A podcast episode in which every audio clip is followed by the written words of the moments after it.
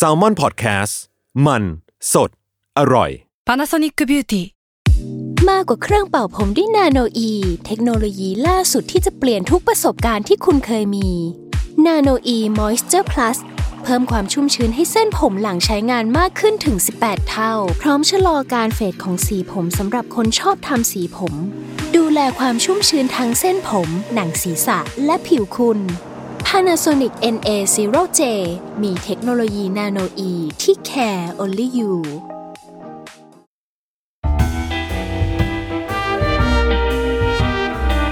ฟิล์มนัวเรื่องอร่อยย่อยจากหนังกับ Pear is Hungry Jiro Dream of Sushi ด้วยหลักและจิตวิญญาณภายใต้ซูชิหนึ่งคำและนี่คือฟิล์มนัวเรื่องอร่อยย่อยจากหนังนะคะกับ Pear is Hungry รายการที่จะหยิบเอาเมนูอาหารจากหนังซีรีส์หรือว่าการ์ตูนที่ทุกคนชื่นชอบเอามาบอกเล่าให้หิวไปด้วยกันซึ่งอย่างที่บอกไป Jiro Dream of Sushi นี่คือเรื่องที่เราจะมาพูดคุยกันนะคะเป็นหนังสารคดีที่เปิดเบื้องหลังว่ากว่าจะมาเป็นซูชิหนึ่งคำของคุณปู่จิโร่ชายผู้ได้ชื่อว่าเป็นเชฟที่อายุมากที่สุดที่ได้มิชลินนั้นมันไม่ใช่เรื่องง่ายแต่วันเนี้ยฉันจะไม่มานั่งพูดเองจ้ะ ได้ยินเสียงแล้วใช่ไหมคะนั่นคือเสียงของแขกรับเชิญของเราที่จะมาพูดคุยกันในวันนี้นะคะนั่นคืออาจารย์ต้นอนุสรณ์ติปยานนท์นั่นเองสวัสดีค่ะเรียกอาจารย์ต้นได้ไหมคะได้ได้ได้อ่าถ้าพูดถึงอาจารย์ต้นแล้วเนี่ยนะคะอ่านักเขียนนักแปลฝากผลงานไว้หลายเล่มรวมไปถึงคุณคะคุณคะคุณคะเล่มนี้ค่ะนี่ๆอยู่ในมือฉันเรียบร้อยแล้วนะคะอันนี้เป็นหนังสือ My Chef นะคะที่ออกกับสำนักพิมพ์ Salmon Books ด้วยจบรายการขอลายเซ็นด้วยได้ไหมคะนี่อันนี้เป็นหนังสือบันทึกประสบการณ์ของพี่ต้นป่ะคะใช่ทั้งส่วนที่เป็นของผมแล้วก็ส่วนที่ไปเจอคนที่ทำเรื่องอาหารเนาะจริงๆก็ไอเดียก็คล้ายๆที่เดี๋ยวเราคงคุยกันเล่มของไมเคิลบูธเนี่ยก็คือว่ามันเป็นการช่วงที่มาเริ่มต้นสนใจเรื่องอาหารเนี่ยก็ตะเวนไปคุยกับเชฟคนนั้นคนนี้ก็จะได้ก็ได้ปรัชญาอะไรมาดูสารคดีเกี่ยวกับอาหารโดยเฉพาะงานของไมเคิลพอลเลนเนาะซึ่งเป็นนักกิจกรรมอาหารก็จะได้ไอเดียอะไรมารวมถึงอ่ะดูเชฟเทเบิลรวมถึงการที่ตะเวนไปเก็บพวกวัตถุดิบแล้วก็เรื่องราวของเพื่อนคนหนึ่งซึ่งสมัยก่อนเราทำครัวอยู่ด้วยกันในในลอนดอนเนาะอันนี้ก็เป็นเป็นทั้งหมดที่บันทึกเนี่ยพูดง่ายๆมันมีลักษณะเป็นสังขยาอยู่พอสมควรนะ รวบรวมเลยอ่ารวบรวมไว้อยู่ในเล่มนี้ใน My Chef นั่นเองนะคะใครที่ยังไม่มีก็ไปหาซื้อกันได้แต่ว่าจะมีเล่มปัจจุบันด้วยที่เพิ่งออกเลยไหมคะไม่ไม่เพิ่งเพิ่งเสร็จปกซึ่งเสร็จปกเล่มนี้อันนี้เราเราเราทำเองไม่ได้ไม่ได้ใช้สำนักพิมพ์เนาะจริงๆมันเป็นโปรเจกต์เฉพาะกิจก็คือจะเป็นนวนิยายห้าเรื่องใช่ไหมครับที่ข้องเกี่ยวกับรสชาติพื้นฐานห้ารสของมนุษย์นะครับมันได้แก่เปรี้ยวหวานเค็มขมแล้วก็อูมามิเนาะก็คืออย่างเล่มแรกที่ออกไปแล้วเนี่ยคือป่าน้ำผึ้งเนี่ยเป็นเรื่องของรสหวานเป็นนิยายว่าด้วยเรื่องราวของน้ำผึ้งในป่าแห่งหนึ่งแล้วก็ความรักของคนที่ตามหาน้ำผึ้งเสร็จแล้วเนี่ยแต่โปรเจกต์เนี้ยเราจะทำงานร่วมกับชุมชนนะครับอย่างเช่นหนังสือก็จะมีทั้งแบบขายเป็นเล่มเนาะแล้วก็มีทั้งจำหน่ายเป็นบ็อกเซตตัวบ็อกเซตเนี่ยก็จะรวมกับวัตถุดิบที่เรารู้สึกว่าอยากให้คนได้ลองชิมหรือได้รู้จักเช่นอย่างป่าน้ำผึ้งเนี่ยเราทำกับน้ำผึ้งของปะกากยอที่หินลาดในที่เชียงรายส่วนเล่มถัดมาเนี่ยเป็นเรื่องของเกลือแล้วเล่าเรื่องของวิหารเกลือในโปแลนด์บีวิชกานะครับซึ่งมีความศักดิ์สิทธิ์อันเนี้ยเดี๋ยวบ็อกเซตก็จะมีเกลือเนาะแต่ตอนนี้ยังไม่บอกว่าจะใช้ของที่ไหนโอ้อยากรู้เลยอ่ะแต่รับรองว่าเออเป็นเกลือที่เป็นส่วนใหญ่มันเป็นมันเป็น Craft Food ก็คือเป็นเป็นเกลือหรือเป็นวัตถุดิบที่ถูกผลิตโดยโดยอาร์ติซานหรือมาสเตอร์จริงๆในด้านนั้นนะซึ่งคล้ายๆจิโร่เนาะจะมีความเป็นโชกุนินนะถ้าพูดภาษาแบบจิโร่คือคือคนพวกนี้ผลิตของพวกนี้ไม่เยอะอย่างน้ำผึ้งเนี่ยหมดแล้วก็หมดเลยนะหรือเกลือที่เราจะได้มาเนี่ยเอ่อเป็นเกลือที่เขาต้มเฉพาะไม่ได้ขายทั่วไปนะครับเป็นเกลือเกลือสินเทาที่ต้มเฉพาะซึ่งหายากมากอืมอยากเห็นแล้วว่าเป็นยังไงอดใจรอแป๊บหนึ่งนะคะแต่นี่แหละเป็นประเด็นที่ทำให้เรานะคะอยากเชิญพี่ต้นมาพูดคุยกันเพราะว่าพี่ต้นเนี่ยเดินทางเยอะมากแล้วก็จะเจอกับเชฟต่างๆโดยเฉพาะมาสเตอร์เชฟ แล้วก็คล้ายๆกับจิโร่ที่เมื่อกี้พี่ต้นเอ่ยไว้เราก็เลยอยากจะมาพูดคุยกับพี่ต้นคือเกี่ยวกับหนังเรื่องนี้ต้องเกริ่นก่อนว่าหนังเรื่องของจิโร่นี้เนี่ยค่ะมันเป็นสารคดีเนาะเรียกว่าสารคดีชีวิตก็ได้ค่ะที่ออนแอร์ครั้งแรกเนี่ยปีสองพันสิบเอ็ดแล้วมันเป็นการติดตามการใช้ชีวิตของคุณปู่คนนึงที่ตอนนั้นเนี่ยเขาอายุประมาณแปดสิบห้าเนาะณตอนนี้เนี่ยก็ประมาณเก้าสิบเจ็ดแล้วโหคุณคุณทวดของแพรจริงคือใช้คำว่าปู่ยังรู้สึกแบบยังรู้สึกว่าไม่น่าได้แล้วนะเป็นคุณทวดแต่ทุกคนรู้ป่าวว่าเขายังคงทำงานเหมือนเดิมตั้งแต่เช้าจนค่ำทุกวันและก็ทำอยู่ที่ร้านซูคิยาบาชิจิโร่นั่นเองแล้วร้านนี้เนี่ยโดยปกติเนี่ยเขาจะมีอยู่แค่ประมาณสิบซีทเท่านั้นใช่ไหมคะเปิดสองรอบรอบเที่ยงกับรอบเย็นและไม่มีอาหารอย่างอื่นเลยนอกจากซูชิเขาจะขายแบบโอมากาเสะยี่สิบคำราคาเริ่มต้นเนี่ยก็ประมาณ สามหมื่น ถึง สี่หมื่น เยนนะคะตกเป็นเงินไทยเนี่ยก็หมื่นอัพแล้วก็ทั้งหมดทั้งมวลการเรียงคอร์สต่างๆเนี่ยคุณปู่เขาจะเป็นคนคิดมาเองว่าจะต้องเริ่มต้นที่อะไรแล้วจบที่อะไรแล้วก็จะมีการผัดเปลี่ยนวัตถุดิบไปตามฤดูกาลซึ่งนี่คือเรื่องราวที่เกิดขึ้นในเรื่องแต่มันทำให้เราเห็นว่าเฮ้ยกว่าจะได้ซูชิมันหนึ่งชิ้นน่ะมันไม่ใช่เรื่องง่ายและไอซูชิหนึ่งชิ้นของคุณปู่จิโร่นี้เนี่ยมันมีเรื่องราวแบบข้างหลังอยู่เยอะมากจนเราก็เลยอยากเชิญพี่ต้นมาว่าพี่ต้นอยากรู้จักมันกว่านี้จริงๆอ่ะพี่เล่าให้หนูฟังหน่อยได้ไหมซึ่งแง่มุมแรกที่เราอยากรู้เลยอ่ะเกี่ยวกับซูชิคือตัวซูชิเองนี่แหละ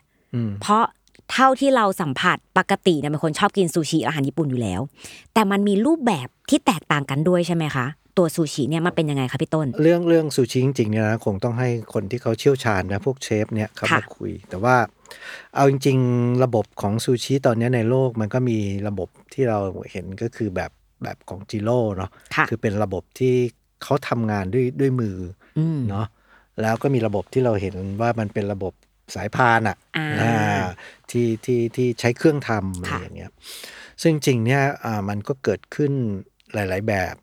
อันที่หนึ่งก็ต้องยอมรับว่ากระบวนการของการเป็นซูชิมาสเตอร์เนี่ยนะครับหรือจะเป็นอาร์ติซานคือช่างฝีมือเป็นโชกุนินแบบแบบจิโร่อะไรก็แล้วแต่มันใช้เวลายาวนานมากอย่างจิโร่เนี่ยเริ่มต้นชีวิตก็ถือว่าเยอะแล้วนะยี่สิบกว่าที่ไปฝึกเนี่ยนะครับแล้วก็แต่เขาเป็นคนมุ่งมั่นมากเนาะนะครับเป็นคนมุ่งมั่นแล้วก็คุณสมบัติของจิโร่ก็คือเป็นคนที่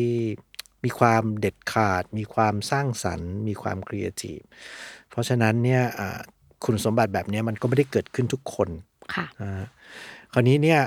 กระไอกระบวนการของการทำซูชิเนี่ยเนื่องจากมันใช้เวลาเนี่ยมันก็เลยมีสองรูปแบบตอนนี้นะโอเคนั่นนะอุตสาหกรรมที่เล่านั้นส่วนหนึ่งแต่อีกส่วนหนึ่งก็คือซูชิที่เกิดขึ้นในสหรัฐเนี่ยนะครับโดยเฉพาะในแคลิฟอร์เนียหรือใน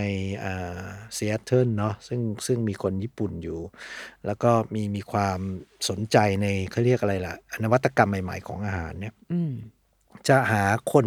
อเมริกันไปฝึกแบบนั้นเนี่ยคงไม่มีใครทำแบบว่าคุณมาอยู่กับผมตั้งแต่อายุสิบสี่เนาะปั่นจักรยานไปส่งข้าวกล่องก่อนแล้วเดี๋ยวอีกสัก สามสี่ ปีผมค่อยให้ทอดไข่อีก สามสี่ ปีผมค่อยหัดให้คุณหุงข้าวเงี้ยเพราะว่าจิตวิญญาณแบบคนอเมริกันเนาะซึ่งต้องการผลลัพธ์อย่างรวดเร็วเนี่ยมันมันไปด้วยกันไม่ได้กับปรัชญาแบบดั้งเดิมของการทำทำงานซูชิก็ก็เกิดการเปลี่ยนแปลงขึ้นเยอะนะครับมีวิทยาลัยสอนทำซูชิใน แอล เอ เนาะแล้วก็มีการฝึกคนให้เป็นเป็นซูชิเชฟเนี่ยนะหรือเชฟซูชิเนี่ยภายในเวลารวดเร็วซึ่งโอเคทั้งสองระบบเนี่ยมันก็จะคู่ขนานไปละคือตอนนี้เนี่ยนะเราคงไม่สามารถไปเรียกร้องอะไรบางอย่างว่าต้องเป็นแบบนี้อย่างเดิมใช่ไหมสมมุติว่าแพรอยากได้รองเท้าแบบเนี้ยคนนี้ตัดรองเท้าดีมากเลยจะอยู่ในมิลานหรืออยู่ในเนเปิลนาโปลีก็แล้วแต่แต่คุณต้องรอคิวห้าปีนะแล้วผมใช้เวลาตัดอีกสามปีกับเดินไปซื้อรองเท้าของดีไซเนอร์เนาะคุณภาพอาจจะไม่ต่างกันนะไม่ได้คราฟขนาดนั้นแต่ก็ควอลิตี้ดีมากๆมันก็มีทางเลือกเนาะสำหรับคนที่ต้องการสิ่งที่เรียกว่าไฮควอลิตี้ใช่ไหมครับแม้แต่ซูชิแบบสหรัฐเองก็เป็นของดีได้นะครับไม่ใช่หมายความว่าเออถ้าไม่ใช่แบบคุณจิโร่แล้วเนี่ยมันจะไม่ใช่แต่ผมคิดว่าสิ่งที่มันต่างของโชกุนินแบบแบบที่จิโร่เป็นกับแบบอีกแบบหนึ่งเนี่ยนะครับในหลายๆอย่างก็ตามเนี่ยสิ่งที่มันเกิดขึ้นคืออีกหน่อยเนี่ยมันเหมือนกับว่าเราไม่ได้กินเฉพาะอาหาร ผมเชื่อว่าคนส่วนใหญ่เนี่ยที่ไปกินร้านจิโร่เนาะนะครับนะคนอย่างเรเน่เรเซปีซึ่งเราถือว่าเขาเป็นโอ้โหเป็นระดับใหญ่เป็นเจ้าพ่อหรือเป็นคนที่เป็นไอดอลของเชฟทั่วโลกเนี่ยคือที่ค้อมหัวให้เนี่ยผมคิดว่ามันเป็นการที่เราบริโภคสิ่งที่เรียกว่า spiritual คือจิตวิญญาณของจิโร่ที่อยู่ตรงนั้นน่ะซึ่งอันนี้มันเป็นสิ่งที่ที่ยากที่จะมีในหลายๆคนหลายๆร้านอาหารถูกไหมผมคงไม่มีวาสนาได้กินอ่ะเนาะแต่หมายถึงว่าคนที่ไปกินเนี่ย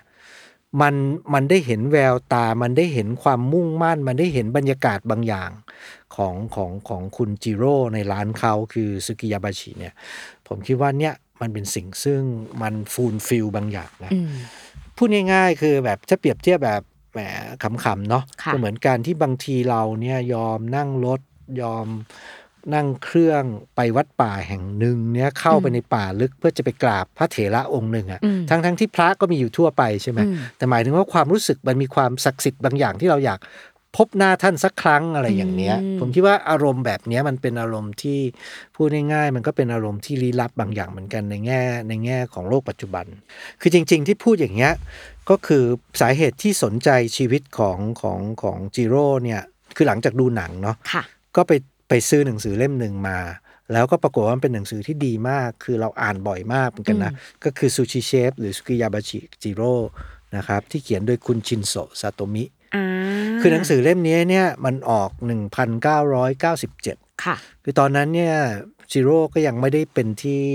ยอมรับทั่วไปในโลกหรือเป็นพูดง่ายๆเขาดังอยู่แล้วนะครับในญี่ปุ่นแต่ว่าไม่ได้เป็นคนที่เหมือนกับว่าโหมีชื่อเสียงแบบแบบขนาดนี้คือเรามักจะได้ยินคำว่าสิทธิ์สำนักนั้นสิทธิ์สำนักนี้แม้แต่ในประเทศไทยก็จะมีนะคุณเรียนมวยก็จะมีมีสำนักใช่ไหมแล้วบางทีเนี่ยมาสเตอร์เหล่านี้เนี่ยมักจะตายจากไปโดยบางทีไม่มีทายาทเขาจึงบอกว่าให้ความรู้มันตายไปกับเราอันนี้เป็นปรัชญาของคนตะวันออกอยู่อยู่เยอะนะที่แบบเออ ก็ให้มันตายไปกับเราคนนี้อาจจะย่างหมูเก่งแต่ไม่มีใครมาเรียนก็ให้มันตายไปกับเราแต่ผมคิดว่าเล่มนี้เนี่ยที่จิโร่ทำงานร่วมกับชินโซะซาโตมิเนี่ยคือเปิดเผยทั้งหมดพูดง่ายๆคือไม่ได้ไม่ได้ปล่อยให้ความรู้ตายไปกับเขาเนาะตั้งแต่เปิดเผยรูปแบบร้านนะครับแล้วก็ทุกอย่างเนี่ยเขาจะบอกเลยว่าเขาแบ่งซูชิตามฤดูกาลได้ดูใบไม้ผลิใช้ปลาอะไรบ้างและต้องใช้ปลาจากที่ไหนฤดูร้อนใช้ปลาอะไรบ้างใช้หอยอะไรบ้างใช้ปลาหมึกและต้องใช้จากที่ไหนและที่สำคัญคือเขาให้แผนที่และที่อยู่ในการตามหาวัตถุดิบของเขาด้วยคือพูดง่ายๆไม่ไม่ได้มีการแบบไม่มีความลับเลยไม่มีความลับเลยคืออันนี้มันเป็นหนังสือที่จิโร่เขียนร่วมกับนักเขียนอีกหนึ่งคนใช่คือชินโซะซาโตมิเนี่ยก็คือสัมภาษณ์จิโร่อยู่กับจิโร่นะครับทุกอย่างถ่ายทุกเม็ดแต่อันนี้มันเป็นหนังสือที่ทำให้เราได้เข้าใจซูชิต้นตำรับแบบเอโดะมากขึ้นเลยใช่ไหมคะใช่คือจริงๆเนี่ยจิโร่ทำแบบพูดง่ายๆเนี่ยแม้กระทั่งนะครับอาจจะทำก่อนที่จะมีฟู้ดแลบจำนวนมากเกิดขึ้นนะเนาะก็คือการผ่าไอตัวฮองมากุโระเนี่ยนะแล้วก็วัดสีของมันในแต่ละเดือนเนี่ยว่าตุลาคมสีเป็นอย่างนี้สิงหาสีเป็นแบบนี้กรกฎาคือพูดง่ายๆเนี่ยมันเป็น reference แบบแบบที่ค่อนข้างจะโหแบบหายากมากแล้วตอนที่มาทำเรื่องอาหารเนี่ยบางครั้งเนี่ยเราพบว่ามันมีปลาในประเทศไทยหลายอย่างนะค่ะซึ่งจิโร่ใช้เนี่ยแต่บ้านเราเนี่ยมันกลายเป็นปลาราคาถูกอย่างปลาชนิดหนึ่งเนี่ยที่จิโร่ใช้เนี่ยก็คือชิงโกะหรือกริซาชาร์ดเนาะนะก็คือมันเป็นคล้ายๆบ้านเราเรียกปลาเป็นปลาคล้ายๆใกล้ปลาโคบหรือปลาโคบนะฮะซึ่งเป็นปลาที่รสชาติดีมากแต่บ้านเราเนี่ยอ่าอย่างภาคใต้เนี่ยก็เอาไปอับเกลือใช่ไหมฮะอย่างภาคเมืองชลบุรีเนี่ยเอาไปไปต้มกับน้ำตาลให้มันนิ่มหรือปลาหลังเขียวอย่างเงี้ยที่จิโร่ใช้บ้านเราก็แค่เนาะเอามาแล้วก็ผสมเกลือแล้วก็ขายเป็นกิโลไปซึ่งเนี้ยตอนไปเจอชาวประมงแล้วนั่งคุยกับเขาว่าเออจริงๆน่าเสียดายคือบ้านเราเนี่ยต้องยอมรับว่าปลาเราอุดมสมบูรณ์เนาะแต่การใช้ปลาของเราเนี่ยเรายังใช้ปลาในลักษณะที่เหมือนกับว่าได้มากินไปเอาจริงๆส่วนหนึ่งมันก็เป็นเพราะว่าอ่าเราเรายังอยู่ในระบบเกษตรกรรมระบบประมงแบบดั้งเดิมเนาะคือแต่ว่าสิ่งที่จิโร่ทำเนี่ยคือการ treat วัตถุดิบแบบให้มันดีที่สุดเท่าที่จะดีได้การ treat วัตถุดิบทางอาหารให้มันดีที่สุดเท่าที่จะดีได้เนี่ยหมายความว่าเฮ้ย flavor ของวัตถุดิบมันมีอะไรเอาออกมาให้หมด เฟลเวอร์มันดีกว่านี้ได้ไหมทำให้มันดีกว่านี้ได้ไหมคือดึงวัตถุดิบให้ได้ใช่ประสิทธิภาพสูงสุดอย่างอย่างปลาโคกหรือปลาโคบที่จิโร่ใช้เนี่ยอย่างเอาที่เรียกว่าชิงโงะเนี่ยจิโร่ก็จะเอาไปแล่เสร็จแล้วก็ทาเกลือหน่อยแล้วก็เอาเกลือออกแล้วก็ไปหมักกับวินิก้านะครับประมาณ สิบห้าถึงยี่สิบ นาทีให้รสชาติมันนั่นซึ่งอย่างเงี้ยเราก็ไปปัตตานีรอบล่าสุดก็ลองไปทำดูกับชาวบ้านวิธีนี้เลยเหรอคะใช่ก็ปรากฏว่าเออมันก็ดีนะแต่ว่าปรัชญาโชกุนินเนี่ยมันก็คือแบบที่ที่จิโร่เป็นก็คือการแสวงหาหรือการไปสู่การเป็นมาสเตอร์เนาะหรือการไปเป็นยอดฝีมือพูดง่ายๆเนาะเพราะนั้นการไปสู่ความเป็นยอดฝีมือเนี่ยมันก็คือการทุ่มทุกอย่างนะกับสิ่งที่ทำซึ่งอันเนี้ยผมคิดว่ามันก็ต่างจากในสหรัฐสหรัฐเนี่ยโอเคแล้วว่าทำอเมริกันเนี่ยเรารู้อยู่ว่าเป้าหมายเป็นสิ่งสำคัญใช่ไหมเพราะฉะนั้นเนี่ยถ้าเป้าหมายได้ซูชิแล้วมากินแล้วรสชาติดีโอเคแล้วก็จบแต่ว่าในขณะที่การเป็นมาสเตอร์แบบในในญี่ปุ่นหรือตะวันออกเนี่ยมันคือสนใจสิ่งที่เรียกว่ากระบวนการระหว่างทางใช่ไหมตัวเป้าหมายเนี่ยปล่อยให้มันเกิดขึ้นเองเหมือนดอกไม้เนี่ยคุณรดน้ำพรวนดินยังไงมันก็ต้องบานถูกไหมไม่ใช่มานั่งเอาไฟมาจ่อทุกวันนะเมื่อไหร่บานเมื่อไหร่บานอย่างเงี้ยก็คือผมคิดว่าสิ่งที่จิโร่ทำมันคืออย่างนั้นแล้วในหนังเนี่ยมันจะเห็นเนาะเฮ้ยการเป็นโชกุนินก็คือการอยู่กับความจำเจซ้ำซากอยู่กับมันจนที่สุดเราเข้าใจมันว่าตรงระหว่างทางมันมีมันมีรอยแตกมันมีรอยแยกมันมีจุดอ่อนมันมีจุดผิดพลาดอะไรบ้างเพราะว่าเพราะอย่างนั้นเนี่ยมันจึงเป็นสิ่งสำคัญพอสมควรเนาะในการที่ว่าอาจจะบอกจุดนี้ก็ได้ว่าเขาถึงรู้สึกว่ามันยากที่เขาจะสอนใครเขาเลยทำหนังสือเล่มนี้ขึ้นมาซึ่งหลังจากหนังสือเล่มนี้ผมคิดว่ามันก็เลยทำให้เชฟหลายคนเนาะเริ่มไปทานเริ่มไปแสวงหาเขาเป็นหนังสือที่ดังมากนะคือพริ้นท์ใหม่ทุกๆทุกๆปีสองปีสามปีเนี่ยซึ่งเล่มนี้มาก่อนยี่สิบสามมาก่อนหนังอยู่แล้วมาก่อนหนังด้วยใช่ไหมคะใช่มาก่อนหนังงั้นเมื่อกี้เนี่ยเรามีการพูดถึงเกริ่นเข้าตัวตนของคุณลุงแล้วแต่จริงๆมันมีจุดหนึ่งที่แพรแอบอยากรู้เพิ่มเติมเพราะว่าเราอ่ะมีการพูดถึงเอ่อเรื่องของวัตถุดิบจากบ้านเขาวัตถุดิบจากบ้านเราด้วยแต่เคยได้ยินมาว่าเรื่องของซูชิเองเนี่ยมันก็มีความเกี่ยวโยงกับในแถบเอเชียตะวันออกเฉียงใต้อย่างบ้านเราไม่น้อยเลยใช่ไหมคะพี่ต้นอืมคือจริงๆเนี่ยผมคิดว่ามันมีประเด็นอยู่ว่าคนที่น่าจะเริ่มเขียนเริ่มพูดเนี่ยนะเรื่องเรื่องความพ้องเคียงระหว่างซูชิกับบ้านเราอาหารบ้านเราเนี่ยก็น่าจะเป็นคุณชายคึกฤทธิ์เนาะผมจำไม่ผิดก็อาจจะอยู่ในหนังสือเรื่องฉากญี่ปุ่นซึ่งจันคึกฤทธิ์ไปญี่ปุ่นแล้วก็บอกว่าเออเนี่ยไอการที่ข้าวต้องมาผสมน้ำส้มสายชูใช่ไหมวินิก้าเนี่ยหรืออะไรอย่างเงี้ยหรือปลาที่มันออกรสเปรี้ยวอะไรเงี้ยมันก็คล้ายๆกับวิธีการที่เราทำปลาส้มหรือวิธีการที่เรากินของดั้งเดิมก็คือของหมักดองนะคือส่วนใหญ่เนี่ยมันจะเป็นเพราะว่าเวลาเราคิดถึงอาหารญี่ปุ่นเนี่ยเราคิดถึงเส้นนะบะหมี่ราเมงเราไม่ค่อยได้คิดว่าเอ้ยจริงๆคนญี่ปุ่นไม่น่ากินของหมักดองเยอะใช่ไหมแต่บ้านเราเนี่ยเราจะรู้สึกว่าเรากินเยอะไปหมดใช่ไหมเรากินปลาล่ากินอะไรอ่ะปลาเค็มกินปลาส้มปลาส้มอย่างเงี้ยแต่จริงๆคนญี่ปุ่นเนี่ยกินของหมักดองเยอะไม่ว่าจะเป็นมิโซะใช่ไหมไปจนถึงโซยาซอสใช่ไหมหรือว่าพวกผักดองเนี่ยพิกเกิลเขาก็เยอะพวกกะหรี่อะไรพวกเนี้ยอ้าวแต่มันมาเกี่ยวกับปลาดองไงคะเพราะว่าอ่ะอย่างปลาดองพวกเราเข้าใจอยู่แล้วล่ะปลาล้าอย่างเงี้ยเราดองกันมาตั้งแต่โอ้โหสมัยไหนแล้วเขามีปลาที่หมักดองแบบนั้นด้วยเหรอคะผมคิดว่าสิ่งสิ่งที่อาจารย์คึกฤทธิ์พูดเนี่ยมันคือมันคือการเห็นเรียกว่าฟูนาซูชิเนาะเออคือมันเป็นปลาหมักแบบแบบของเกียวโตซึ่งหมักโดยการใช้ข้าวสวยคือจริงๆปลาดองทั้งหมดเนี่ยเราก็เรียกว่านาเรซูชิใช่ไหมในในภาษาญี่ปุ่นในในวัฒนธรรมอาหารญี่ปุ่นเสร็จแล้วก็มีฟูนาซูชิซึ่งแยกลงมาเป็นปลาฟูนาอย่างเงี้ยซึ่งซึ่งเป็นปลาที่อยู่ในทะเลสาบบิวะในเกียวโตซึ่งเขาจะหมักเกลือก่อนเนาะเพื่อฆ่าแบคทีเรียหลังจากนั้นปุ๊บก็จะเอาเกลือออกแล้วก็ใส่ข้าวเนาะเพื่อก่อให้เกิดรสเปรี้ยวหรือก่อให้เกิดแบคทีเรียที่ไอตัวตัวจุลินทรีย์ที่สร้างแลคติกแอซิดเนาะคือกรดแลคติกขึ้นมาไอตัวเนี้ยมันคล้ายๆกับการทำปลาส้มบ้านเรานะแล้วไม่นับว่าไอปลาที่ใช้เนี่ยมันก็เป็นปลาพวกปลาคาร์ฟเนาะซึ่งมันก็ใกล้เคียงกับปลาตะเพียนซึ่งเราจะเห็นว่าดั้งเดิมเนี่ยก่อนที่ตอนหลังเราจะมาใช้ปลาจีนปลาอะไรเงี้ยเราต้องใช้ปลาตะเพียนสาเหตุเพราะปลาตะเพียนมันมีก้างเนาะบางทีเนี่ยก้างมันเยอะเรากินสดๆเนี่ยอาจจะไม่ได้แต่ถ้าเราหมักเจอกรดแลคติกเข้าไปเนี่ยไอ้พวก ก้างเนี่ยมันก็จะนิ่มลงอาจารย์คึกฤทธิ์ก็เทียบเคียงอย่างนั้นแต่ว่าแม้แต่ในญี่ปุ่นเองเนี่ยก็มีความความคิดหรือความเชื่อว่าเขาน่าจะได้ไอ้ตัวนี้มาจากเซาท์อีสต์เอเชียหรือมาจากเอเชียแผ่นดินใหญ่พูดง่ายๆก็คือว่าไม่ไทยเนาะก็เขมรไม่เขมรก็อาจจะมาจากจีนคือคนคนที่พูดเนี่ยคือไมเคิลบูธนี่เป็นหนังสือเล่มละคือ The Meaning of Rice เนี่ยเป็นหนังสือที่นักเขียนอังกฤษคือไมเคิลบูธเนี่ยตะเวนกินอาหารทั่วญี่ปุ่นแล้วเขาก็ไปกินฟูนาซูชิไอ้ฟูนาซูชิเนี่ยร้านดั้งเดิมที่ยังทำอยู่คือปลาส้มแบบดั้งเดิมเนี่ยนะครับยังเปิดอยู่ในเกียวโตเนี่ยเปิดร้านมาปีหนึ่งพันหกร้อยสิบเก้าเนาะก็คือสี่ร้อยกว่าปีนะครับเปิดมาสี่ร้อยกว่าปีแล้วยังคงเปิดอยู่นะปัจจุบันเลยค่ะนะครับคือเป็นเป็นพูดง่ายๆก็คือทำมาตั้งแต่แบบตระกูลนั่นเลยเป็นตระกูลชื่อว่าตระกูลคิตาชินะคือไล่เจเนเรชันไม่ถูกเลยนี่เราว่ามันน่าจะเกินคือสมัยยุทธยาอย่างเงี้ยซึ่งซึ่งถ้าว่าไปแล้วจริงๆก็น่าสนใจเนาะก็คือแบบถ้าอาจารย์คิดว่าก็คือ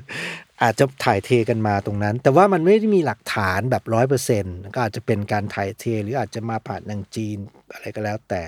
แต่ว่าที่จะพูดว่ามันมีความต่างคือบ้านเราเนี่ยปลาส้มเนี่ยเรามักจะหมักสัก สามถึงสี่ วันเนาะพอมันเริ่มเปรี้ยวเนี่ยเหมือนไส้กรอกอีสานเนี่ยที่เราถามว่าเปรี้ยวหรือยังเปรี้ยวมั้ยอะไรอย่างเงี้ยเสร็จแล้วเราก็จะเอามาทอดละนะครับทอดแบบทอดกินธรรมดาทอดจ้ำกับข้าวเหนียวทอดใส่ไข่ก็ว่าไปฉันหิวแล้ว แต่ว่า แต่ว่าฟูนาซูชิเนี่ยเขาหมักจนมันมีลักษณะเหมือนจะเป็นครีมเลยคือมันเหลวยุ่ยนะครับแล้วก็มีข้อข้อแม้หรือว่าข้อเลือกปฏิบัติว่าต้องใช้ปลาที่มันมีไข่นะครับหมักอย่างต่ำนี่สามปีบางคนนี่ก็หมักหกปีเจ็ดปีแปดปีแล้วแต่เนาะเวลากินเนี่ยมันก็จะเหมือนเรากินครีมชีสดีๆมีเรื่องเล่าว่าบางครอบครัวเนี่ยพอได้ลูกสาวนะเหมือนครอบครัวแพรก็แล้วแต่ว่ามีได้ลูกสาวปุ๊บเนี่ยเริ่มหมักเลยนะหมักตั้งแต่เกิดอย่างเงี้ยครับแล้วก็เอาเป็นของชำร่วยวันแต่งงานเลี้ยงแขกถ้าลูกสาวออกเรือนอันนี้ก็เป็นเรื่องคลาสสิกมากก็คือยี่สิบปีมันรสชาติมันก็จะครีมมากเนาะและของพวกนี้ก็กินกับสาเกนะครับมันก็จะแบบโอ้โหเขาก็จะเล่าว่าสาเกหมักนานพอกันข้าวหมักนานพอกันอะไรเงี้ยก็จะเป็นเป็น pairing ที่ดีเนี่ยใจยังติดอยู่ว่าโหเป็นของชำร่วยวันแต่งเลยเหรอและถ้าแต่งงานช้านี่แต่งานช้าก็สามสิบห้าปีมันจะยังไงมันจะยังกินได้อยู่ไหมพี่ต้นได้ได้เขาก็เปลี่ยนข้าวอยู่เรื่อยๆนะฮะไม่ได้หมายความว่าใช้ข้าวตัวเดิมแบบไม่ยาวสามสิบกว่าปีไม่นะจ๊ะทุกๆหกเดือนโอเคคราวนี้คราวนี้ก็คือเหมือนวายอ่ะมันก็ยิ่งเก็บนานคราวนี้ก็ไอ้อายุเนี่ยมันก็เลยทำให้ซูชิแบบนี้เนี่ยมันก็มีลักษณะเป็นไฮเอนด์ของอาหารคือโดยเซนส์เนี่ยซูชิเนี่ยมันเป็นไฮเอนด์เพราะว่ามันใช้มือทำเนาะแบบค่อนข้างเยอะอันที่หนึ่งเนาะสองเนี่ยมันเป็นไฮเอนด์เพราะว่ามันต้องผ่านการฝึกฝนที่ยาวนานแล้วมันเป็นไฮเอนด์เพราะว่าคุณต้องกินตามฤดูกาลพูดง่ายๆกินตามฤดูกาลก็ว่ามีความเป็นไคเซกิเนาะที่เราจะได้ยินคือความเป็นไคเซกิหน้าเห็ดกินเห็ดหน้าปลาชนิดนี้กินปลาชนิดนี้แล้วก็หมุนเวียนกันไปทุกๆสามเดือนก็คือสี่ฤดูคราวนี้ญี่ปุ่นเนี่ยมีมีสี่ฤดูมันก็มันก็มีการพลิกพลิกเปลี่ยนของการเวลาที่ชัดเจนแต่บ้านเราเนี่ยจริงๆตอนนี้ชักเหลือสองฤดูใช่ไหมมันก็ไม่ได้มีการพลิกเปลี่ยนอะไรมากอันนี้พูดถึงตรงนี้เนี่ยก็ทำให้เห็นว่าก็ไมเคิลบูธก็ไปสัมภาษณ์ปรากฏว่าตลาดของอาหารเนี่ยของของแม่ตลาดคิตาชินะเนี่ยแบบโหคนจองเยอะมากอันนี้ก็เลยอันนี้ก็เลยจะทำให้เห็นความคิดอันหนึ่งว่าจริงๆแล้วเนี่ยตอนเนี้ยโลกมันก็หลังจากโควิดเนาะ คนก็กลับมาทำอาหารมากขึ้นมีความประณีตในเรื่องของอาหารมากขึ้นพอมาทำอาหารมากขึ้นก็จะพบว่ามันมีเลเวลของอาหารที่ที่หลากหลายอาหารที่กินได้อาหารที่อร่อยไปจนถึงอาหารที่ตั้งใจทำอย่างประณีตไออาหารที่ตั้งใจทำอย่างประณีตตอนนี้ก็เลยกลายเป็นของหายากที่ทุกคนอยากได้เราจะสังเกตเห็นว่าเดี๋ยวนี้วัตถุดิบเนี่ยมันกลายเป็นของที่เหมือนกับว่าเออถ้าทำมือตั้งใจทำเนี่ยร้านอาหารสำคัญสำคัญส่วนใหญ่ก็จะเลือกใช้ใช่ไหมครับเช่นน้ำตาลอย่างเงี้ยเราเราไม่ได้ซื้อน้ำตาลตลาดอีกแล้วเราซื้อน้ำตาลจากแหล่งที่มาใช่ไหมฮะไปน้ำตาลที่สมุทรสงครามเพียรหยดตาลใช่ไหมฮะไปหาเกลือ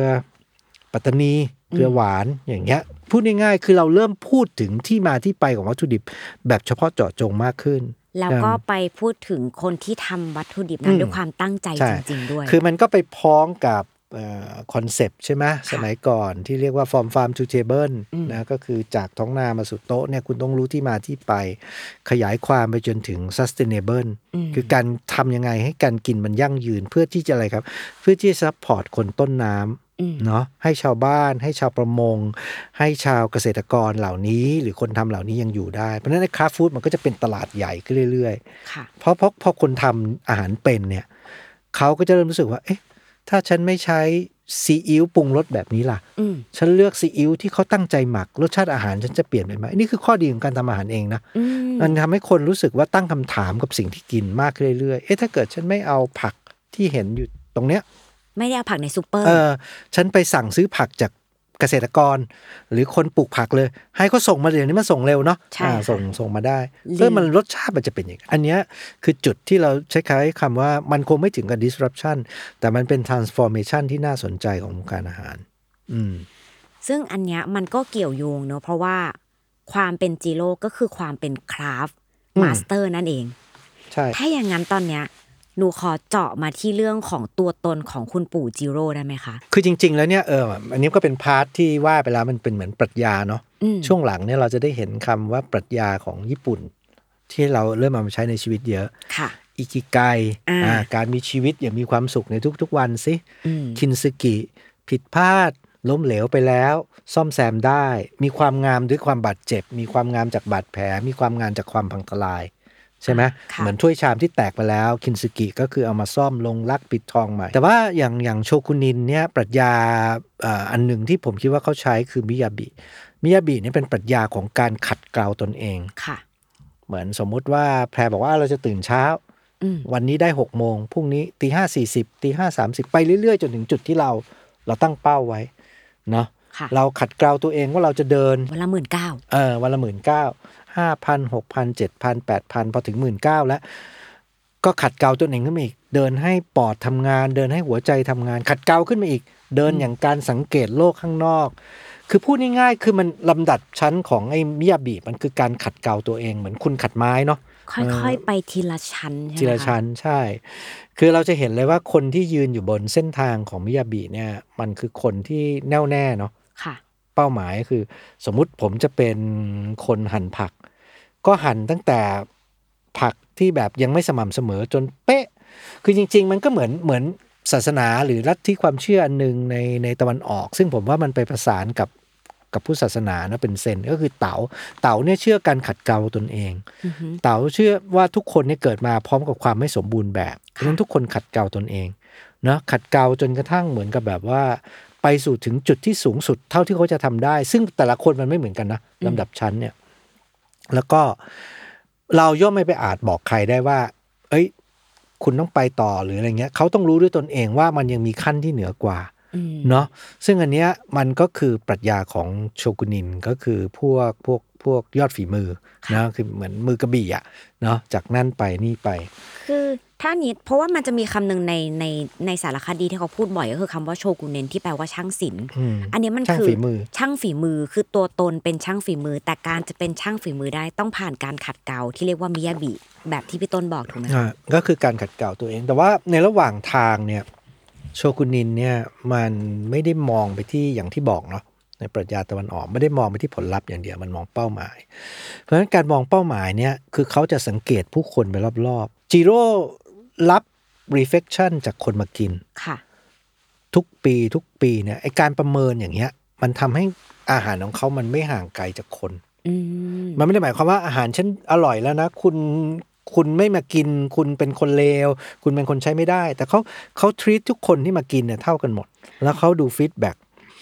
ซึ่งก็มันก็เหมือนกับอ่าสมมติว่าเป็นโชกุนินคนทำกระเบื้องอ่ะนะอ่าเขาเผากระเบื้องเผาเผาเผาเผาเผาไปจนพบว่ากระเบื้องแต่ละชนิดให้เสียงให้กลิ่นให้สีไม่เหมือนกันเหมือนคนทำเซรามิกเหมือนอะไรหมดเขาไม่ได้ปฏิเสธสมมุติว่าแพรไปซื้อเนี่ยแพรบอกว่าอันเนี้ยเจ้ากระเบื้องไปมุงมุงมุงหลังคาแต่ว่าเป็นห้องเก็บของอ่ะงั้นคุณซื้ออันนี้ไปไม่แพงมากแต่คราวนี้คุณจะไปมุงบ้านอ่าแล้วเป็นคนยังไงเขาอาจจะถามคุณว่า อ่าเป็นคนชอบฟังเสียงฝนไหมอ่าถ้าชอบเสียงฝนตกซื้อตัวนี้เวลาฝนกระทบกระเบื้องตัวนี้มันจะมีเสียงที่คล้ายๆเสียงดนตรีค่ะนี่คือนี่คือความใส่ใจคือโชกุนินเป็นคนที่มีเอมพาธีกับมนุษย์เขาไม่ได้ยัดเยียดสิ่งที่เขาทำให้คุณนะและไม่ได้ยัดเยียดสิ่งที่เขาคิดว่าดีที่สุดให้กับเราคุณคือองค์ประกอบสำคัญของงานของเขาโอ้อืมนี่คือหนูมองมองอีกมุมนึงเลยอ่ะเพราะเราเข้าใจว่าการจะเป็นโชกุนินหรือเป็นแบบอาร์ติสต์ได้เนี่ยคือฝึกแค่งานตัวเองให้ดีที่สุดโดยที่อยู่กับตัวเองแต่อันนี้จริงๆแล้วมันคือต้องเอาบรรยากาศโดยรอบเอาแวดล้อมมารวมด้วยคิดว่าปรัชญาไอมิยาบิเนี่ยมันมันคือการขัดเกลาตนเองเนี่ยมันคือการลบสิ่งที่เรียกว่าอัตตาหรืออีโก้ไประหว่างทางนะคือศิลปินเนี่ยมันมันมักจะพอกพูนอัตตาใช่ไหมแต่ว่าโชกุนินเนี่ยก็คือการการเอาอัตตาออกอาหารของผมเนี่ยจะดีขนาดไหนก็ตามอาหารมันจะไม่สมบูรณ์ตราบใดก็ตามที่คุณไม่กินมันใช่ไหมเพราะฉะนั้นคนกินเนี่ยคือส่วนหนึ่งของอาหารนี่คือปรัชญาที่จิโร่ทำในงานของเขาดนตรีมันจะเพาะขนาดไหนก็ตามแต่มันต้องมีคนฟังถูกไหมจริงคนฟังก็คือส่วนหนึ่งเออแล้วมันเป็นสิ่งที่เราสังเกตเห็นได้ในเรื่องเลยอะถ้าใครได้ดูจะเห็นว่าคุณปู่จิโร่เนี่ยเขาจะใส่ใจคนกินเขามากว่าคนกินเป็นผู้หญิงเป็นผู้ชายควรจะมีการปั้นข้าวขนาดแบบไหนเพื่อให้เหมาะกับไซส์กระเพาะที่กินแล้วอิ่มพอดีหรือถนัดขวาถนัดซ้ายหรือแม้กระทั่งอุณหภูมิของข้าวอ่ะถ้ามันดรอปลงไปเกินกว่าที่เขาตั้งใจไว้อ่ะเขาก็เปลี่ยนให้ทันทีคือเราแบบเออเพิ่งคิดถึงสิ่งนี้ว่ามันคือแวดล้อมด้วยจริงๆคนไทยในอดีตก็มีความแบบนี้เยอะเนาะเช่นสมมุติว่าเหนื่อยๆไปเนี่ยเราแบบคอแห้งเข้าไปขอน้ำบ้านใครเขาเขาตักน้ำมาให้เนี่ยเขาจะใส่ใบไม้ลงไปอันหนึ่งค่ะถ้าคนไม่รู้ก็จะบอกโอ้อะไรเนี่ยงั้นขอน้ำเนี่ยเนาะใส่ขันมามีใบไม้ก็คือว่าถ้าสมมุติว่าเราเหนื่อยๆมาเนี่ยแล้วเรากินน้ำเนี่ยมันจะกินเดี๋ยวมันจะมันสำลักแต่ถ้ามีใบไม้เนี่ยมันก็จะต้องคอยหลบไม่ให้ใบไม้มันเข้าปากใช่ไหมเออมันก็จะค่อยๆดื่มอ่ะเนี่ยนี่คือสิ่งหนึ่งซึ่งผมคิดว่านี่คือเอมพาธีซึ่งมันอยู่ในปรัชญาโชกุนินแล้วคนสมัยก่อนเป็นเยอะมากนะอ๋อมันมีสิ่งนี้เกิดขึ้นด้วยหนูไม่เคยรู้เลยอ่ะนี่ก็เป็นสิ่งหนึ่งซึ่งซึ่งผมคิดว่าความเอื้อเฟื้อเนี่ยมันมันอยู่ในปรัชญาบางอย่างของของคนที่ยิ่งขัดเกลาตัวเองยิ่งลดทอนอีโก้ลงไปก็ไม่ได้รู้สึกเหมือนกับคำว่าความยิ่งใหญ่มันเป็นสิ่งที่จะต้องนั่นความสุขมันเกิดขึ้นจากการทำสำเร็จแต่วันนี้มันก็แต่มันก็มีปรัชญาอีกอันหนึ่งแฝงขึ้นมาด้วยเนาะอะไรคะคือจริงๆแล้วหลังจากคุณเป็นโชกุนินเนี่ยมันมีอีกอันหนึ่งเป็นเล็กๆเลยเรียกว่ายูเงินเนาะยูเงินเนี่ยมันก็จะคล้ายๆกับในละครการแสดงบางอย่างเนี่ยซึ่งตัวละครเนี่ยมันแสดงออกถึงอารมณ์บางอย่างซึ่งผ่านการฝึกฝนอย่างยาวนานและผู้ชมเนี่ยเพ่งหรือเข้าใจหรือเข้าไปในโลกของอันนั้นเนี่ยนะและมีโอกาสได้เห็นประกายสิ่งนั้นเนี่ยแวบหนึ่งเพราะฉะนั้นเนี่ยแล้วก็จะรู้สึกว่าโอ้โหเนี่ยมันคือสิ่งซึ่งซึ่งงดงามเพราะมันจะไม่ปรากฏขึ้นอีกแล้วนะมันเหมือนเหมือนแวบเดียวแวบวาบขึ้นมาแล้วหายไปใช่ไหมคะใช่ก็เช่นเดียวกันกับคือสมมติว่าโอเคละจิโร่ทำซูชิอันนี้ออกมาให้คุณนะแต่คุณวางปุ๊บแต่คือเขามันผลิตออกมาจากเขาเนาะเป็นครั้งเดียวแล้วจบลงแล้วแต่จากนั้นคุณเสพคุณก็นั่งเล่นมือถือข้าวก็เย็นลงใช่ไหมถ่ายรูปไปก่อนถ่ายรูปอาจจะไม่ได้ช้ามากแต่ว่าคุยโทรศัพท์กลับมาเนี่ยไอสิ่งที่มันเป็นประกายตรงนั้นมันหายไปละคือคุณกินตอนนี้มันมันไม่มีความรู้สึกของแวบอันนั้นอ่ะซึ่งอันนี้มันอธิบายยากนะคือยูเงินเนี่ยมันเป็นดีฟเป็นความรู้สึกลึกลับบางอย่างมันไม่ได้ปรากฏขึ้นบ่อยแต่มันหมายถึงว่าเออทั้งคนกินทั้งคนทำทั้งคนแสดงอะไรก็ตามทั้งผู้เสพทั้งผู้ผลิตมันเกิดการปะทะกันในจุดที่ตัวเองรู้ว่าโอ้มันมีมันมีความงามบางอย่างซึ่งซึ่งอยู่ตรงนั้นอะไรเงี้ยเฮ้ยหนูชอบอันนี้มากเลยพี่ต้นเพราะว่า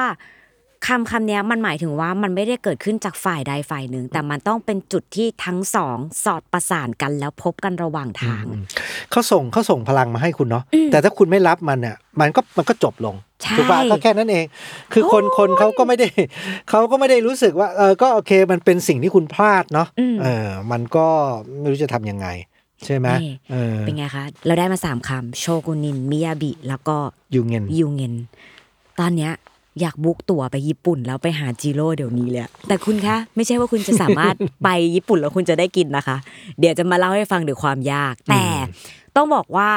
ความเป็นญี่ปุ่นจากซูชิที่เราได้เห็นในเรื่องนี้เนี่ยมันไม่ได้เล่าผ่านปู่จิโร่อย่างเดียวยังมีอีกหลายต่อหลายคนที่อยู่ในเรื่องด้วยอ่ะไม่ว่าจะเป็นเด็กเชฟต่างๆที่อยู่ในร้านแล้วก็ลงไปอ่าแล้วก็จะมีที่เป็นดีลเลอร์ของเขาทั้งข้าวทั้งปลาไหลขายกุ้งปลาหมึกต่างๆคือหนูเลยอยากรู้ว่านี่มันเป็นเบสิกพื้นฐานของคนญี่ปุ่นเหรอที่เขาจะแบบ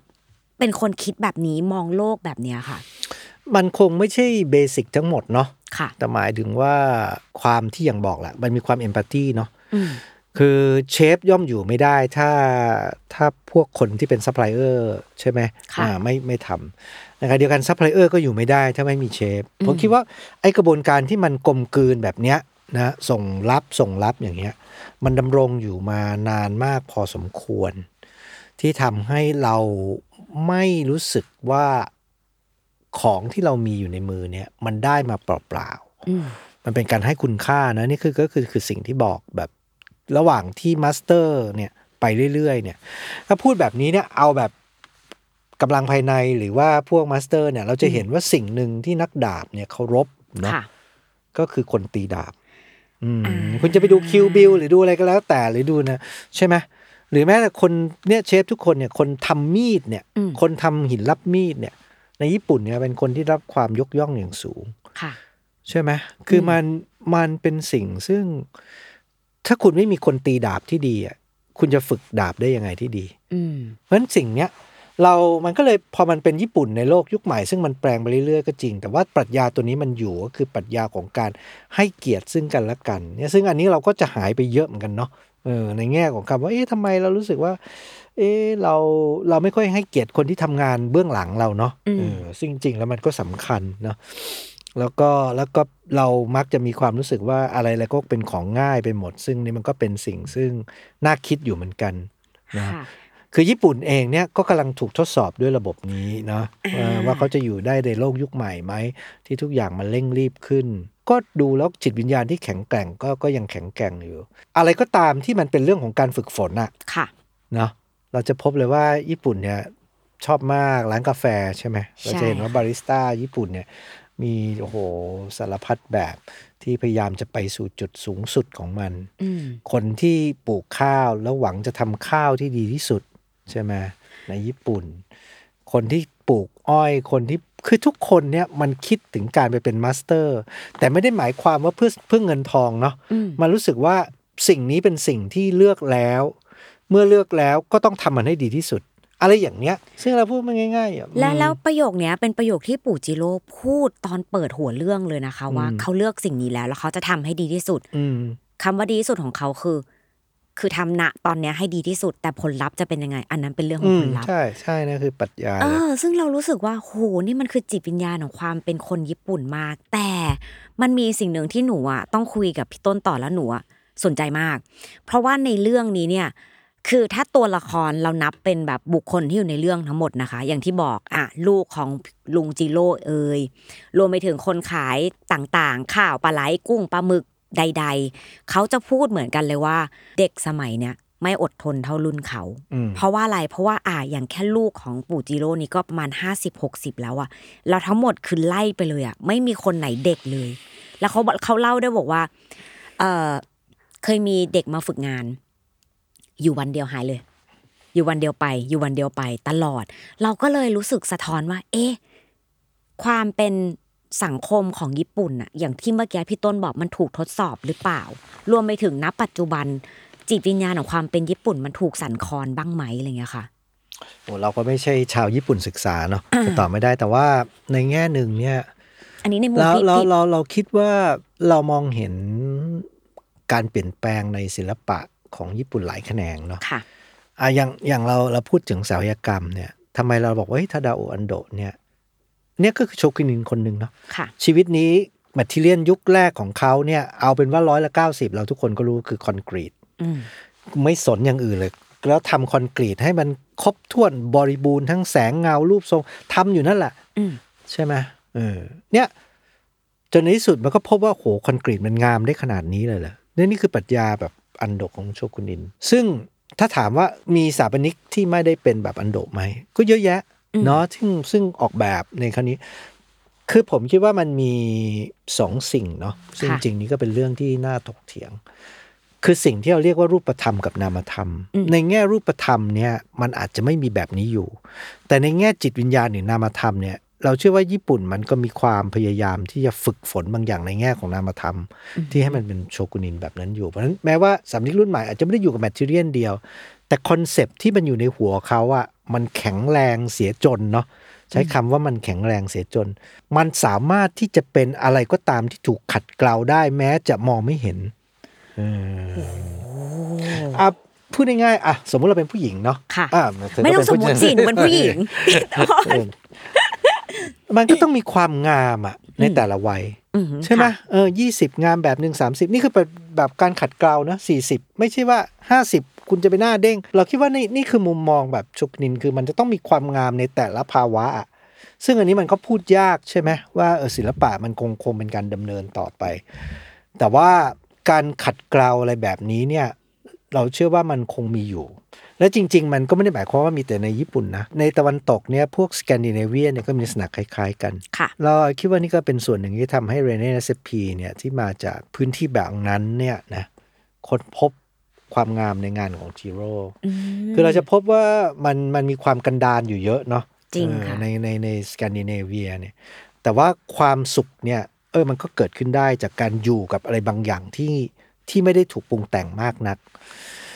คือปรัชญาหนึ่งของเรเนเซปีซึ่งอาจจะเป็นปรัชญาที่น่าสนใจในในถัดไปเนาะซึ่งอันนี้ก็จะอยู่ในบันทึกของเขาอยู่เรื่อยๆก็คือว่าสแกนดิเนเวียเนี่ยมันไม่ได้มีวัตถุดิบอาหารเยอะมันไม่ได้เหมือนประเทศโซนร้อนเนี่ยเพราะนั้นอะไรก็ได้ที่เขาได้มาเนี่ยเขาจะเขาจะหมักดองหมดแล้วเขาจะถือว่าการที่มันถูกเฟอร์เมนต์เนี่ยมันเป็นอาหารตัวใหม่ขึ้นมาอีกตัวนึงไอ้การบิดหรือการดัดแปลงอะไรนิดนึงเนี่ยเนาะแล้วให้มันมีความงามสูงสุดขึ้นมาเนี่ยเราคิดว่านี่คือปรัชญาที่มันมันอยู่คือคอนกรีตเนี่ยพูดง่ายๆเนาะเธอเดินไปร้านฮาร์ดแวร์เธอก็ซื้อได้ซื้อมาผสมให้ช่างผสมแต่ทำไมเราไม่เห็นความงามแบบที่อันโดะเห็นผมคิดว่านี่คือสายตาที่มันจำเป็นมากพอสมควรในการเป็นโชกุนินหรือการทำงานศิลปะอะไรก็แล้วแต่เนาะคือการเห็นความงามในสิ่งที่คนอื่นไม่เห็นแล้วเราเชื่อว่าจิโร่เนี่ยน่าจะเห็นแล้วว่าในตอนที่เขาเป็นวัยหนุ่มเนาะแล้วเขาคิดว่าเนี่ยคือสิ่งที่เขาโจรเข้าไปแต่ตรงนี้เองเนี่ยมันก็เป็นสิ่งคำถามที่น่าสนใจก็มีลูกชายเขาคนหนึ่งก็ไปเปิดร้านถูกไหมแต่อีกคนหนึ่งยังอยู่โยโยชิคัตสึเนี่ยเห็นไหมความงามอันเนี้ยหรือโยชิคัตสึยังอยู่ในเส้นทางของการการเป็นโชกุนินเนาะคือในที่สุดเนี่ยณวันหนึ่งเนี่ยคนก็อาจจะไม่จำเขาในฐานะที่เขาเป็นโยชิคัตสึจะทำว่าเขาคือลูกจิโร่ใช่ไหมซึ่งมันก็อาจจะเป็นความพอใจหรือไม่พอใจของเขาก็ว่ากันอีกทีนึงแต่ว่าเนี่ยมันแสดงให้เห็นว่าอืมมันมันมันก็เหมือนในนวนิยายกำลังภายในหรือว่าในประวัติศาสตร์นะว่ามันจะมียอดฝีมือที่จะมีคนชอบไปท้าดวลอ่ะเสร็จแล้วเนี่ยระหว่างก่อนจะท้าดวลเนี่ยทุกคนก็บอกว่าถ้าดวลชนะเนี่ยคนจะจดจำผมในหรือหรือฉันในฐานะที่ฉันเป็นมือกระบี่เบอร์หนึ่งเนาะหรือยอดฝีมือแต่ถ้าแพ้เนี่ยคนก็จะแค่จำได้ว่าไอ้นี่เป็นใครสักคนซึ่งมาท้าดวนเออยอดกระบี่มือหนึ่งดวนหรือหรือบางทีอาจจะไม่ได้จำไม่ได้จำด้วยซ้ำก็จะบอกว่าเป็นใครอยู่ในกลุ่มคนซึ่งมาท้าอย่างเงี้ยใช่ไหมซึ่งมันก็เลยกลายเป็นโจทย์ที่ท้าทายของลูกชายของคุณปู่จิโร่ว่าจะทำยังไงที่จะสามารถออกจากเงาใต้ร่มไม้ของพ่อตัวเองได้นั่นเป็นโจทย์ของลูกชายเขาแต่พี่ต้นคะนี่เรามาถึงคำถามสุดท้ายแล้วค่ะอยากรู้ในมุมพี่ต้นจริงๆอะว่าดูหนังสารคดีเรื่องเนี้ยพี่ต้นได้อะไรจากปู่จิโร่บ้างคือเราคิดว่าจริงๆแล้วเนี่ยสิ่งหนึ่งที่สมัยก่อนตอนเด็กๆเราไม่ค่อยได้มีความรู้สึกอันนี้เนาะค่ะแต่ว่าพออายุเยอะขึ้นอ่ะมันก็ได้ขึ้นโดยปริยายคือว่าเมื่อคุณเลือกจะทำอะไรอ่ะทำให้มันดีที่สุดได้ไหม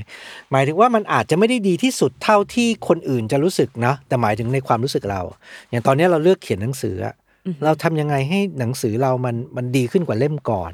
มันไปไกลกว่ามันมีเรื่องมันมีภาษาอันนี้คือหนึ่งเนาะมีชีวิตมีเรื่องราวอะไรเงี้ยนี่ก็เป็นสิ่งที่เราฝึกฝนเนาะว่ามองอย่างเงี้ยงั้นคนอาจจะบอกเอ้ยทำไมยังเขียนอยู่จริงๆหนังสือที่เขียนก็เยอะแล้วนะ แต่ก็ยังเขียนอยู่อีกเพราะเราก็คิดว่าเราคิดแบบคล้ายๆจิโร่เนี่ยแหละคือตราบใดที่ยังมีแรงเขียนอะและตราบใดที่มันออกมาไม่น่าตาน่าเกลียดคือคุณก็ต้องยอมรับความจริงคุณไปหาจิโร่ตอนนี้เขาไม่ได้ยืนปั้นซูชิให้คุณเต็มเวลาแล้วเนาะเขาอาจจะทำแค่ชิ้นสองชิ้นแล้วก็มีคนช่วยเขาไม่ได้มาเผาโนริหรือว่าเขาไม่ได้มาย่างสาหร่ายเหมือนเมื่อก่อนละสิ่งที่สำคัญก็คือการที่เรายืนอยู่กับอะไรและเชื่อว่ามันมีคุณค่าหลังๆเราไม่ค่อยได้มองงานในฐานะของสิ่งซึ่งมันมีคุณค่ากับชีวิตเนาะเรามองงานในฐานะของการที่มันให้เงินเรางานที่มันทำให้เราเป็นที่รู้จักงานที่ทำให้เรามีชื่อเสียงอะไรก็แล้วแต่แต่ถามว่าผลของงานต่อจิตใจของเราเนี่ยเรามองมันไหมน้อยคนที่จะมองใช่ไหมเออซึ่งตรงเนี้ยมันก็กลายเป็นจุดที่เรารู้สึกว่าเออเราเราได้จากจิโร่เราก็คิดว่าเออเรายังเขียนหนังสือตราบใดเรารู้สึกว่าตื่นเช้ามายังมีความสุขที่จะเล่าเรื่องที่จะพิมพ์ที่จะเขียนเนี่ยเออเราว่าเรายังทำต่อได้อีกสักสิบปีซึ่งนั่นก็หวังมากแล้วเนาะค่ะนั่นก็คือ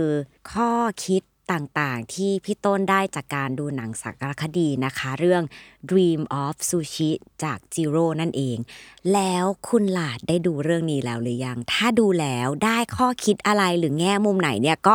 ส่งมาพูดคุยกับพวกเราได้นะคะทางช่องทางของ YouTube เนาะอันนี้มันจะมีแบบช่องของการเม้นอยู่แต่ถ้าอยากฟังเรื่องราวอื่นๆนะคะเกี่ยวกับอาหารเมนูอื่นด้วยเนี่ยก็ติดตามได้นะคะในฟิล์มนัวของเรานั่นเองแต่วันเนี้ยขอบคุณพี่ต้นมากๆเลยค่ะที่มาพูดคุยนะคะแล้วก็เล่าหลักเรื่องที่เกี่ยวกับซูชิให้พวกเราได้ฟังซูชิหนึ่งชิ้นไม่ได้เป็นแค่ของอร่อยเท่านั้นนะคะมันมีเรื่องราวหลากหลายที่ซ่อนตัวอยู่เยอะมากจริงๆวันนี้ก็ขอบคุณพี่ต้นอีกครั้งนึงค่ะและที่สำคัญอย่าลืมค่ะติดตามฟิล์มนัวได้นะคะเรื่องอร่อยย่อยจากหนังกับ Pear is Hungry ทุกวันอาทิตย์ทุกช่องทางของ Salmon Podcast และ YouTube ของ Pear is Hungry วันนี้เราสองคนลาไปแล้วสวัสดีค่ะ